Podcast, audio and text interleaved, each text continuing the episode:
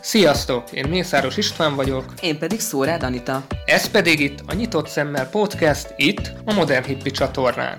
Politika, Közélet, bűnügy, utazás, filmek, sorozatok. avagy nagyvilági körkép, bármi, ami érdekes lehet. Tarts velünk ma is!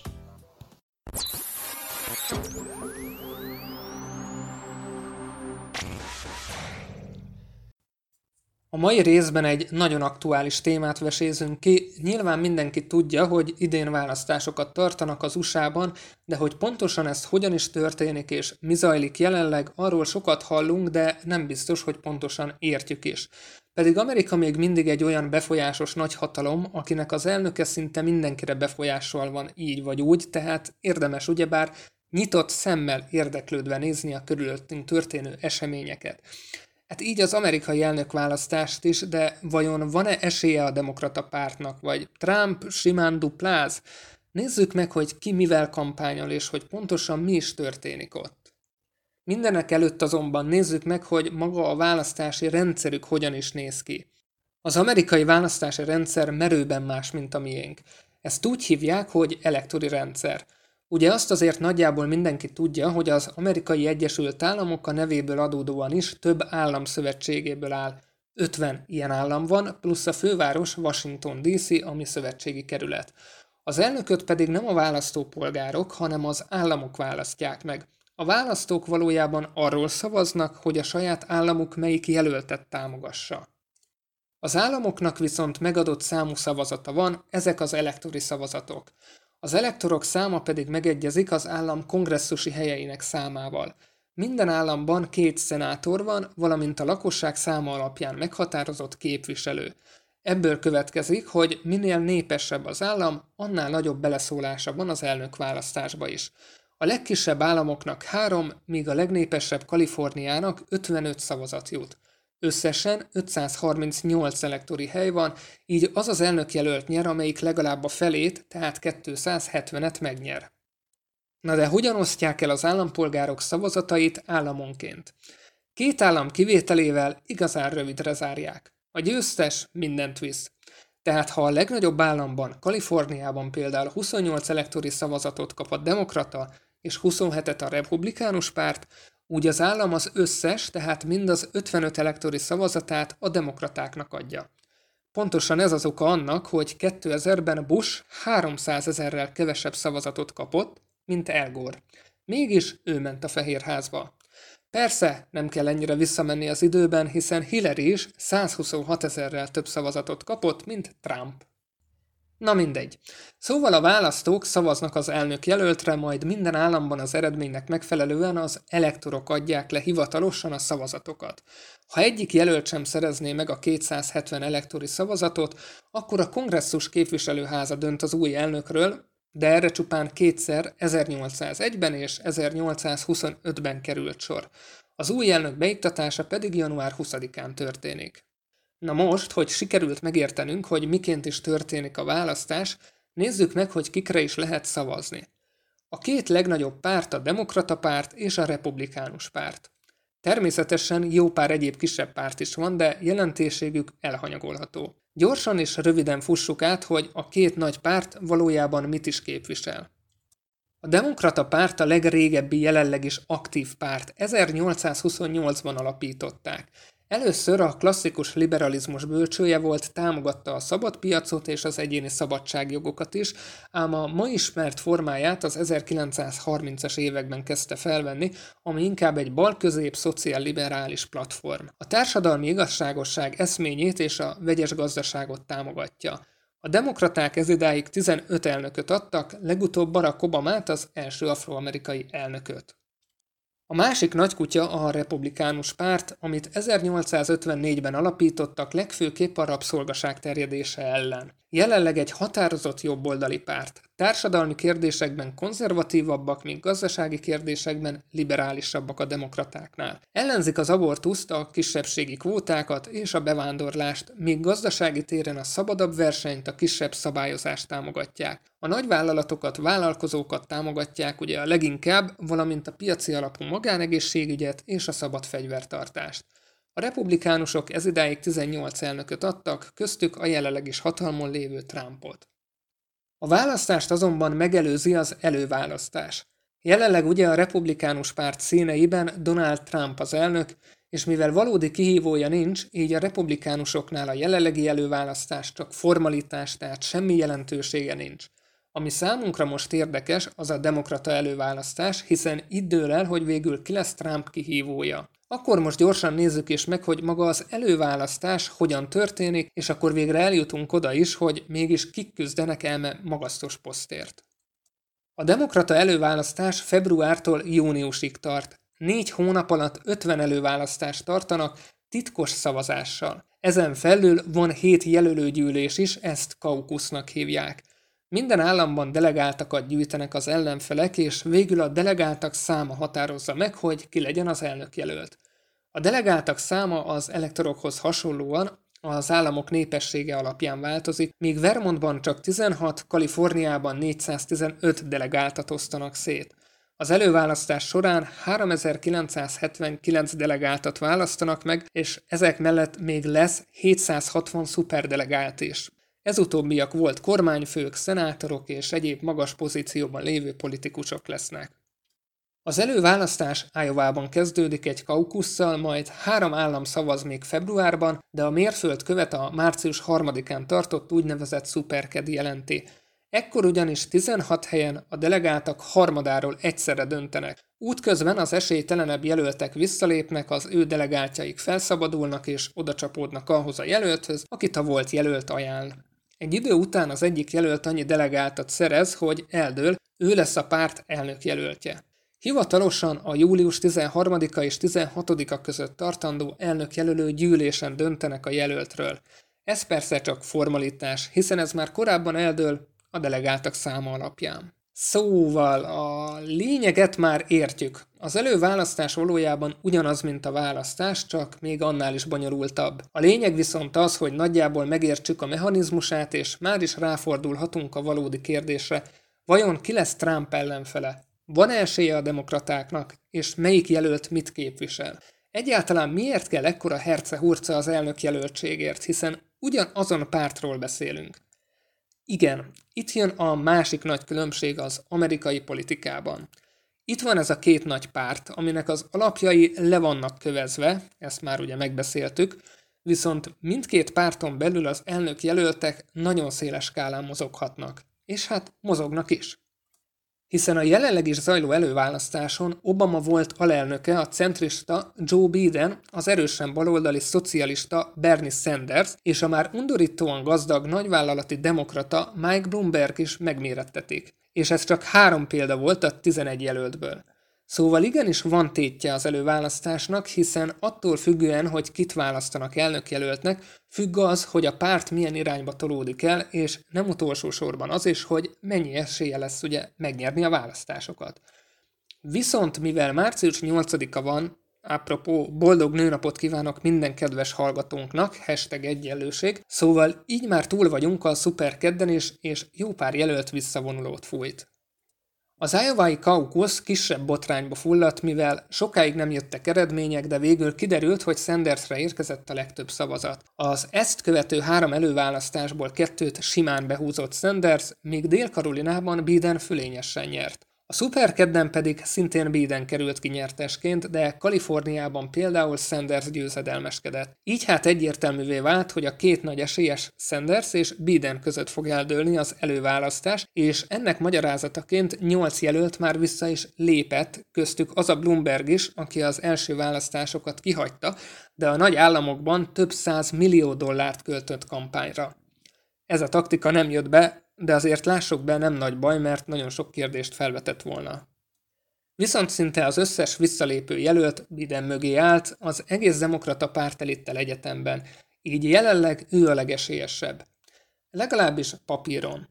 Összesen tehát három elnökjelölt van még versenyben, ugye Joe Biden, Bernie Sanders és Tulsi Gabbard. Bár az előzőek fényében valószínű ő is hamarosan visszalép, de nála valószínűbb Sanders támogatása. De nézzük meg közelebbről ezt a három jelöltet. Kik is ők valójában, mit is akarnak és mennyi esélyük van? Kezdjük Tulsi Gabbardal, mivel bármelyik pillanatban visszaléphet. Az is lehet, hogy mire ez az adás kikerül, már meg is tette. Ebben az esetben hashtag sorry not sorry, hiszen eleve esélytelen jelölt, viszont annyira érdekes és más irányzatot képvisel, hogy mindenképpen szót érdemel. Legalábbis Amerikában. Gabbard 1981-ben született Samoán, majd két évesen került Hawaii-ra. Családja konzervatív, hindu vallása révén pedig sokáig ő maga is hasonló nézeteket vallott, olyannyira, hogy apjával együtt kampányolt a 2000-es évek elején a melegházasság ellen. 2002-ben mégis demokrata színekben lett Hawaii képviselő, ahonnan aztán a hadsereghez ment, Irakban és Kuwaitban is szolgált, végül őrnagyként szerelt le, 2013 óta pedig Hawaii-t képviseli a kongresszusban. Elsőként, mint szamoai, és elsőként, mint hindu. De nem csak ezzel szerzett hírnevet magának, hanem egyedi és a megszokottól teljesen eltérő politikai nézeteivel is.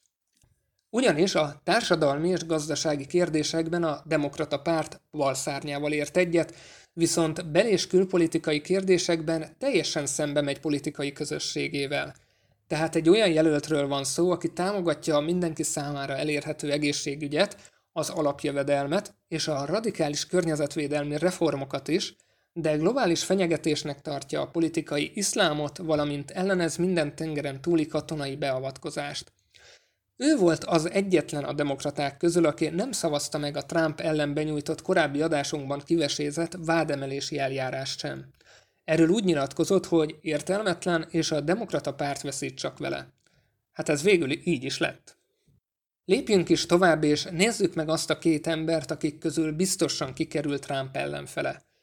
Azt észrevehetjük, hogy a jelöltek nagyobb része sokkal inkább baloldalra tolódott, mint az előző évtizedekben, és az általános alanyi jogon járó egészségügy sem kommunista szitokszónak számít már, hanem egy releváns elvárásnak. Ez pedig eget rengető Amerikában, hiszen a jóléti államot a szociáldemokratákkal, a szociáldemokratákat a szocializmussal, a szocializmust pedig a kommunizmussal társították össze még pár évvel ezelőtt is. Ne legyünk restek, ma is nagyon sokan óckodnak tőle Amerikában, de az, hogy az egyik legesélyesebb jelölt mondhatni szélső baloldalról érkezett, alapvető változásokat jelent az amerikai társadalomban. Trump és Sanders nagyjából olyan, mint a tűz és hát valamelyik párhuzamos univerzumban létező víz. Ennél jobban nem lehet különbözni egymástól. Bernie Sanders 1941-ben született. Szülei lengyel zsidó bevándorlók voltak, mély szegénységben nőtt fel, majd sikerült bejutni a brooklyni főiskolára, majd a Chicagói Egyetemre is, ahol politikatudományból végzett. Sanders a 60-as években számos háború ellenes, antirasszista baloldali mozgalomban vett részt, majd 1990-től egészen 2006-ig képviselő volt a képviselőházban függetlenként. 2006-tól 2018-ig pedig a szenátusban volt és élvezte a demokrata párt és Barack Obama támogatását is. 2016-ban, amikor bejelentette, hogy indul a demokrata előválasztáson, mindenki csak legyintett az úgynevezett szocialista bácsira. Így hát nem kicsi meglepetés volt, hogy jó erősen megszorongatta Hillary Clintont, ráadásul Clinton kénytelen volt a programjába átvenni néhány dolgot tőle. A 15 dolláros minimálbért is, a halálbüntetés eltörlését is, valamint az óriás bankok széttördelése is ezért szerepelt programjában. Így idén már kevésbé ért bárkit meglepetésként az indulása, és eleve a legnagyobb esélyesként vágott neki az előválasztásnak. Hozzátenném, hogy továbbra is függetlenként, tehát nem a demokrata párt tagja, csupán egy független jelölt, akit a demokrata párt támogat. Így ő az egyetlen olyan jelölt, akit nem támogat egy nagy vállalat vagy szervezet sem, csupán mikroadományokat fogad el. Így aztán végképp meglepő, hogy összesen több mint 21 millió dollárt sikerült összekampányolnia. A kampánya fő mondani valója az egészségügy volt, hiszen eleve támogatta az Obamacare-t, de valójában elérhetővé kívánja tenni az egészségügyet minden állampolgár számára alanyi jogon, ráadásul a magánegészségügyet úgy, ahogy van ki is vezetni a piacról. Legalizálná a marihuánát orvosi felhasználásra, és az abortuszt is alkotmányos joggá állítaná, tehát ingyenessé. A felső oktatást is ingyenessé tenni, a diákhitel tartozásokat pedig azonnal eltörölné. Ezen felül a környezetvédelmet és a klímaváltozás elleni harcot tartja az egyik legfontosabb kihívásnak, így radikális szabályozást vezetne be és támogatja a Green New Deal törvényjavaslatot, ami azért nem meglepő, hiszen eleve ő készítette. Azt is kifejezetten hangsúlyozta, hogy csökkenteni kellene a védelmi kiadásokat, pontosan úgy fogalmazott, hogy nem kéne többet költeni a hadseregre, mint az USA utáni tíz legnagyobb ország együttvéve. Ezzel egyébként egyet tudok érteni. Neki menne a nagyvállalatoknak is, durván megadóztatná őket, és eltávolítaná a politikát és az üzletet így egymástól, jó erősen, valamint eltörölni az adás elején felvázolt elektori rendszert és közvetlen elnökválasztást alakítani ki. Jobban felforgatná így az amerikai politikát, mint maga Trump tette, de pont ezért van a legnagyobb esélye. Joe Biden hozzá képest merőben visszafogottabb, leginkább Obama centrista politikáját folytatná. 1942-ben született és jó módban éltek, míg az 1950-es évek gazdasági válsága miatt egy időre a nagyszülőkhöz kellett költözniük. A Newarki Delaware Egyetemre járt, de jobban érdekelte a társasági élet és a sport, mint a tanulás. Végül jogi karon végzett. Diákévei alatt ötször mentették fel a vietnámi szolgálat alól, többek között azt már hivatkozva.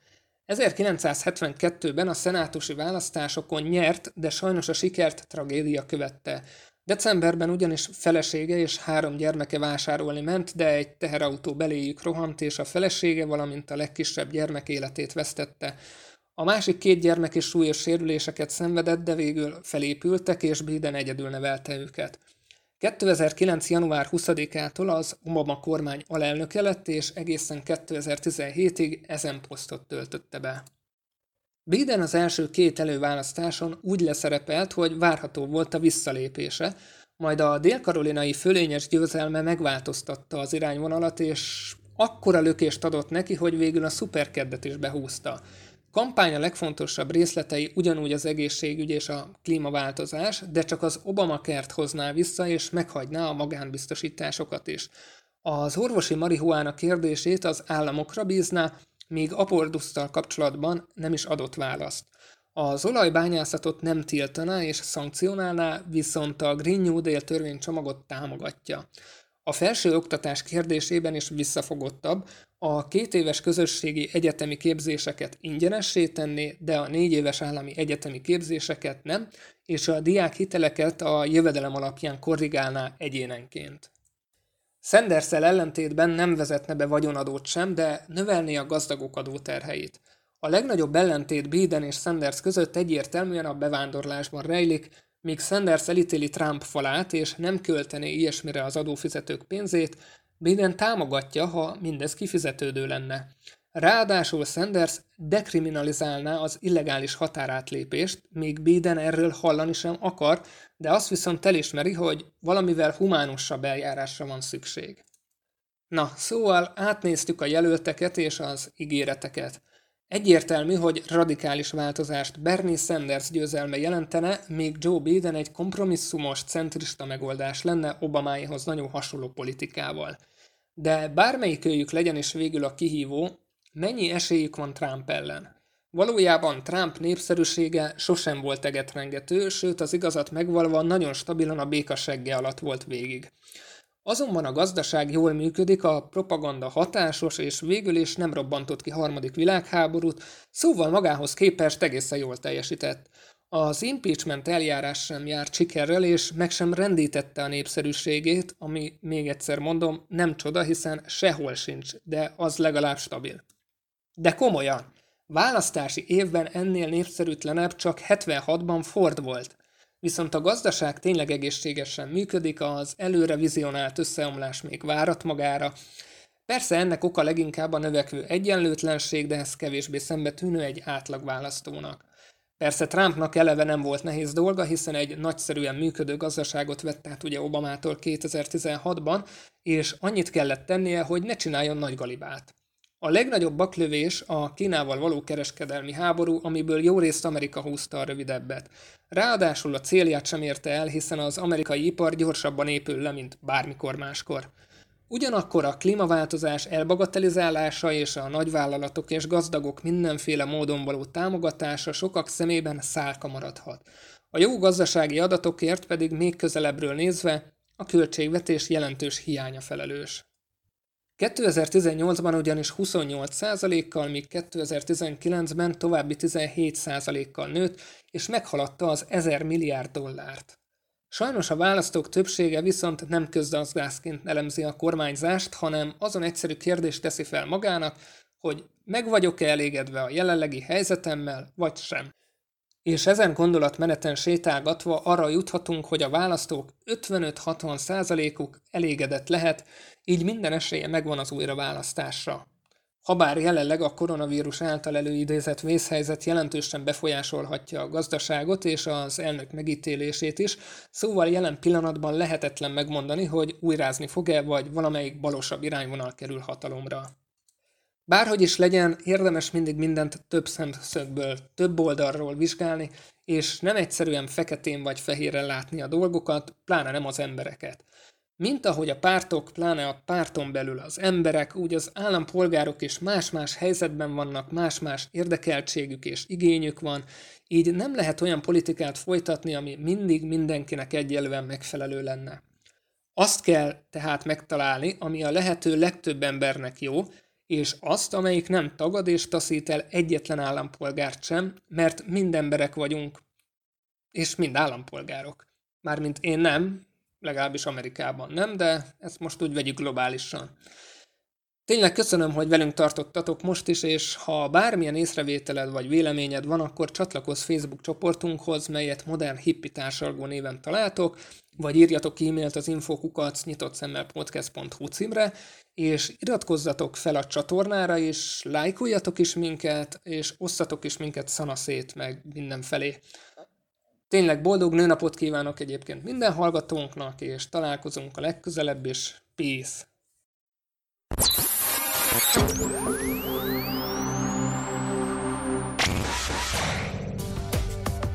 Ez volt a Nyitott Szemmel Podcast aktuális adása. Keres minket Youtube-on, Facebookon, Modern Hippi néven. Iratkozz fel és lájkolj minket, hogy ne maradj le az újdonságokról. Peace!